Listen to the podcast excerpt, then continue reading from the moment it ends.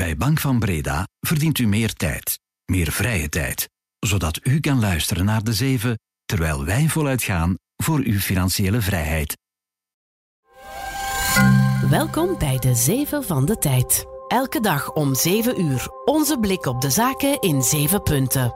Dit is Bert Rijmen. Goedemorgen. Er is te weinig concurrentie tussen de banken en daardoor loopt de spaarder renteinkomsten mis. Dat zegt de Belgische concurrentiewaakhond in een pittig nieuw rapport. De Henegouwse machinedokters van iCare gaan wereldwijd defecten voorspellen in de werktuigen van gigabrouwer AB InBev. We praten met de oprichter van iCare.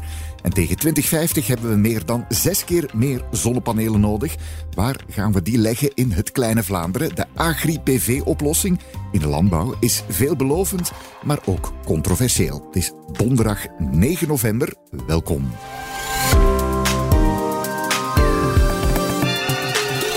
De Zeven van de Tijd. 1. De vier Belgische grootbanken kunnen meer doen voor de spaarders zonder de financiële sector in gevaar te brengen. Dat zegt de Belgische mededingingsautoriteit, noemt gerust onze concurrentiewaakhond in een pittig nieuw rapport. De autoriteit doet meteen ook een paar opvallende aanbevelingen, zoals het afschaffen van het onderscheid tussen basisrente en getrouwheidspremie. Wat moeten we daar als spaarder van denken? Goedemorgen, Pieter Suij. Goedemorgen, Bert. Expert uh, van de bankensector hier bij de tijd. Uh, wat zegt de mededingingsautoriteit precies in dat nieuwe rapport? De conclusie is dat er wel degelijk een gebrek aan concurrentie is. De mededingingsraad heeft het over een oligopolie, ja, de vier grootbanken dus, die samen eigenlijk de markt domineren. BNP Paribas Fortis, KBC, Belfius en ING België. Waardoor dat er veel minder concurrentie ontstaat, waardoor de transparantie voor de producten, het aanbod van de spaarproducten veel schraler is. Dat is eigenlijk de belangrijkste conclusie. Als spaarder ondervind je daardoor een nadeel. Een paar stevige bedenkingen toch. Uh, Pieter, wat stelt de mededingingsautoriteit dan voor? Ja, ze verwijzen dus enerzijds naar die dominantie van de vier grootbanken, maar anderzijds zeggen ze ook dat de spaarmarkt op zo'n manier is georganiseerd dat je daar als spaarder een nadeel aan ondervindt. De voorstellen die ze doen, het meest opmerkelijke waarschijnlijk is het afschaffen van de basis- en de getrouwheidspremie. Mm Dat is iets dat elke Belg wel kent die een spaarboekje heeft, maar dat is blijkbaar iets heel typisch Belgisch Bijna in geen enkel land in, in Europa vind je dat. Wat zij voorstellen is eigenlijk om gewoon terug te gaan naar één premie, zodat alles helderder wordt, eenduidiger. Op dit moment met die basis- en die getrouwheidspremie kan je moeilijker vergelijken en is het ook niet zo evident om je toekomstige rendementen te berekenen. -hmm. Dat is een van de aanbevelingen die de mededingingsautoriteit doet. Uh, Pieter, wat gebeurt daar nu mee? Worden die aanbevelingen uh, ja, snel doorgevoerd? Ja, er zijn aanbevelingen. Er is nog absoluut niks beslist of dat die worden doorgevoerd. Minister van Economie Dermagne en minister van Financiën Vincent van Petegem hebben wel al gezegd dat ze die aanbevelingen, dat lijvige dossier van 80 pagina's van de mededingingsraad ook goed gaan analyseren. Mhm. Maar er is nog niks besloten. Daar zijn ook natuurlijk wel wetswijzigingen voor nodig. En op een paar maanden van de verkiezingen is het misschien ook niet zo evident dat die er allemaal zullen komen. Dankjewel, Pieter. Graag gedaan, Bert. 2. Het gaat steeds beter met Disney Plus, de streamingdienst van de gelijknamige entertainmentreus. Volgens de kwartaalcijfers van vannacht zitten ze op koers om die verlieslatende streamingpoot break-even te krijgen. De pretparken draaien intussen als een tierenlier. Disney boekte in het vierde kwartaal van hun gebroken boekjaar een verlies van 387 miljoen dollar op de streaming. Maar dat is een verbetering met ruim een miljard tegenover een jaar eerder. Het vorige kwartaal kreeg Disney Plus er 7 miljoen abonnees bij. Ruim de helft van die nieuwe klanten kiest voor goedkopere formules met reclame. Dat zijn ook de abonnementen waar Disney op termijn veel meer aan kan verdienen. Maar Disney is ook nog altijd een pretparkgroep. En wat voor één, de winst groeide daar met 31% tot 1,8 miljard dollar. Dat komt vooral door het grote succes van de pretparken in Shanghai en Hongkong en de boemende cruises. Jawel, ook dat doen ze bij Disney. De klassieke tv-business die kalft wel verder af. Dat komt door mensen die hun kabelabonnement stopzetten en ook daardoor afhakende adverteerders. Sportzender ESPN blijft wel een parel aan de kroon van Disney. Die cashmachine draaide bijna een miljard dollar winst op 3,5 miljard dollar omzet. Disney wil het traditionele sport-tv-station verder omzetten naar een wereldwijde streamer en een echt sportmerk. 3. Het Waalse Odoo, allicht het waardevolste techbedrijf in België, gaat zijn strategie bijstellen, heeft oprichter Fabien Pinkaars verklapt aan de tijd in de coulissen van de Odoo Experience Beurs. Odoo maakt softwarepakketten voor bedrijven, maar in plaats van apps te blijven maken die werken voor allerlei soorten ondernemingen, gaat Odoo zich nu specifiek richten op een twintigtal sectoren, vooral met kleine ondernemingen, van kappers over loodgieters tot restaurants. Neem nu dat laatste als voorbeeld. Odoo zal een platform bouwen dat alle restaurateurs kunnen gebruiken. Dat regelt dan en bestellingen in de zaal, online, thuisbezorging, de workflow in de keuken en de bonnetjes en betalingen. Al omvattend dus. De restaurateur moet pas betalen als de Odoo-service ook zijn boekhouding op het platform wil plaatsen. En dat dus voor een twintigtal sectoren. Op termijn moet dat een vijftigtal worden. Met die nieuwe strategie hoopt Odoo dit jaar af te klokken op 400 miljoen euro omzet en over drie jaar op 1 miljard. 4.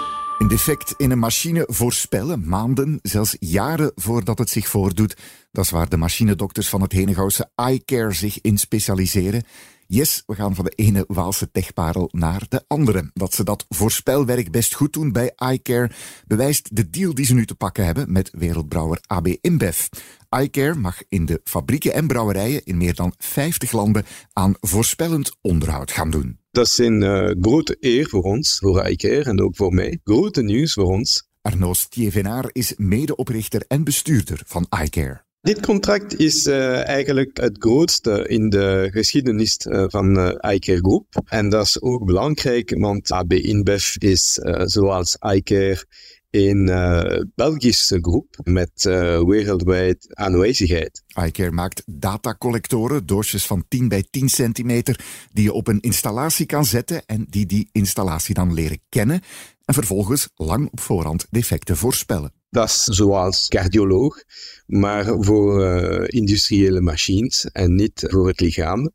Dus via sensor en AI monitoren we ons product, de gezondheid van industriële machine, door een analyse van beschikbare data aan ingenieurs voorspellen industriële storingen een maand of zelf jaren voordat ze zich voordoen. En dat kan de eigenaar van die bewuste machine dan heel wat geld besparen. iCare werd in 2020 al de Franstalige onderneming van het jaar. En nu, zeker met die AB InBev-deal, is the sky the limit, zegt Stevenaar. We willen graag leider zijn uh, in de wereld. Ik denk dat we eigenlijk niet zo ver van die positie zijn, maar dat is onze plan voor de, voor de toekomst wereldleider worden dus. Dat en een beursgang. Ja, dat is onze plan. Afhankelijk van de marktomstandigheid uh, zal dit volgend jaar in uh, 2024 of 2025 zijn. We zullen zien. 5. Neemt kerstvers Bpost CEO Chris Peters straks een vliegende start of staat hij meteen voor een nieuwe uitdaging? Bpost beleggers zullen toch even hun adem inhouden vanavond. Het beursgenoteerde postbedrijf publiceert na beurs zijn derde kwartaalcijfers. Voorkennis. Peters is vorige week gestart als CEO en hij staat natuurlijk te popelen om met een schone lei te beginnen na een periode vol schandalen. En dan zijn mooie cijfers een ideale boost. Maar het is nog maar de vraag of Peters daar straks mee zal kunnen uitpakken, want de pakjesmarkt heeft er in heel Europa maar een matig kwartaal op zitten. En zeker postbedrijven zijn daar heel gevoelig voor, omdat de klassieke brievenbezorging in vrij val is. Akelig voorteken kwam vorige week al van de Nederlandse evenknie, PostNL. Die legde teleurstellende cijfers voor en kreeg vervolgens een stevige muilpeer op de beurs. Bpost is daar nu meer waard dan PostNL. Vanavond dus zien of dat terecht is en of dat ook zo blijft. 6. Er liggen best al wel wat zonnepanelen in Vlaanderen, maar tegen 2050 hebben we er zes keer meer nodig als we onze energienoden en klimaatdoelen tegemoet willen komen. Maar waar gaan we al die extra zonnepanelen dan leggen? Het is niet dat we in Vlaanderen zeeën van ruimte op overschot hebben. Eén veelbelovende piste is de agri-PV, techniek waarbij je zonne-energiewinning doet in de landbouw en veeteelt. Maar die komt ook niet helemaal zonder twijfels en controverse. Goedemorgen, David Adriaan. Goedemorgen energie-expert bij de tijd. We moeten dus oplossingen vinden, David, om meer zonnepanelen te plaatsen. Wat is er zoal ja, naast de daken van huizen en kantoren? Ja, er wordt eh, in eerste plaats gekeken naar uh, carports. Dan is de wagen beschermd tegen, tegen zon, tegen regen. En die zonnepanelen kunnen ook dienen om de elektrische wagen op te laden. Een tweede punt zijn de vervuilde gronden, oude storten, bepaalde mijnterreinen kunnen ook makkelijk volgelegd worden met zonnepanelen. Dan heb je ook waterpartijen, oude zandwinningsputten die ondergelopen zijn. Daar kunnen ook een deel zonnepanelen, drijvende zonnepanelen opgelegd worden. Of ook uh, reservoirs van bij boeren of bij watermaatschappijen. En dan heb je uh, agri-PV, dat zijn eigenlijk combinaties van uh, landbouw met uh, zonnepanelen. Zonnepanelen daar combineren met planten en dieren lijkt me niet vanzelfsprekend. David, wat moet ik me daarbij voorstellen? Ja, er zijn eenvoudige dingen zoals wat schapen die rondlopen tussen een groot veld met zonnepanelen daar wat grazen. Maar met uh, agri-PV wordt toch vooral bedoeld de combinatie van uh, de kweek van gewassen met uh, zonnepanelen. Mm-hmm. Het moeilijke daaraan is dat die allebei natuurlijk licht nodig hebben en je mag niet te veel licht wegnemen met zonnepanelen, want anders groeien de planten onvoldoende. Daar zijn een aantal experimenten ook al gebeurd uh, mee in België, met tarwe bijvoorbeeld. En dat leverde niet zo'n goed resultaat op, want die tarwe groeit veel minder goed van het moment dat je daar wat licht gaat wegnemen. Andere planten, zoals uh, bladgroenten, sla, spinazie, die planten die groeien net naar het licht. Dus als je daar wat licht wegneemt, dan gaan die wat uh, sneller groeien, gaan die wat grotere bladen krijgen. Ze zullen alleen uh, dezelfde kwaliteiten moeten hebben. Dat moet nog wat uh, onderzocht worden. Oké, kan dus een positief of negatief effect hebben op die planten. David, en ja, ben je dan nog boer of eerder een energieproducent? Ja, dan heb je natuurlijk ook wel het probleem dat um, agri-PV soms misschien wat gebruikt wordt uh, als excuus om toch zonnepanelen te zetten waar het eigenlijk niet zou mogen. Er wordt soms gesproken van excuusframbozen, van plantjes die gezet worden onder zonnepanelen om het toch een landbouwkarakter te geven, terwijl de hoofdzaak eigenlijk ligt op de zonnepanelenproductie. In elk geval zijn er heel wat bedrijven in Vlaanderen die daar naar kijken. Dus ik verwacht wel dat we de komende jaren wel wat experimenten, wat proefopstellingen daarvan ook gaan zien bij ons. Laat die experimenten maar komen, maar dus wel opletten voor die excuusframbozen. Dankjewel, David. Graag gedaan. Lees de hele analyse van David Adriaan over hoe Vlaanderen creatief zal moeten worden met zonnepanelen in de tijd, op onze website natuurlijk, of in de app. 7. Als je belegt, gebruik je waarschijnlijk een app om aandelen en andere effecten te kopen. Een van de minder succesvolle spelers in dat veld is op dit moment Robinhood. Op die app is de activiteit nu zo sterk gedaald dat Robinhood meer verdient aan rente dan aan transactieinkomsten. In 2021 liepen beleggers nog storm bij het beursdebuut van de hippe trading-app. Maar na één kwartaal met winst ging het alleen maar bergaf. Tot en met het derde kwartaalrapport van gisteren, waar opnieuw verlies en een dalende activiteit in staan genoteerd.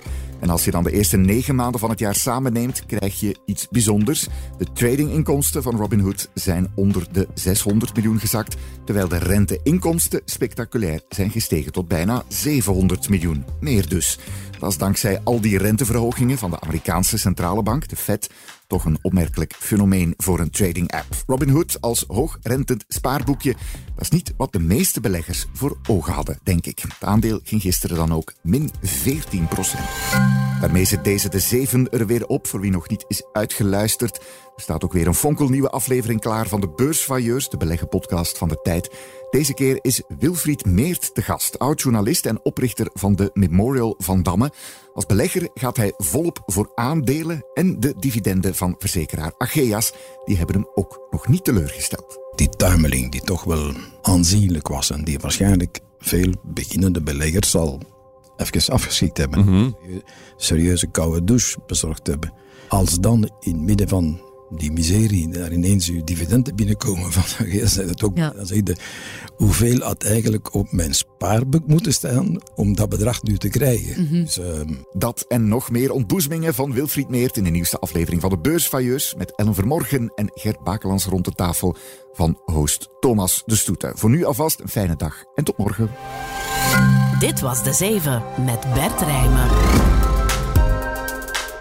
Productie door Roan van Eyck op de redactie van De Tijd. Bedankt om te luisteren. Morgen zijn we er weer. Tot dan. U verdient meer tact. U verdient meer contact. U verdient meer oogcontact met uw financiële partner, die ook oog heeft voor uw financiële situatie. Ook u verdient meer Bank van Breda. Professioneel en privé. Bank van Breda. Enkel voor ondernemers en vrije beroepen.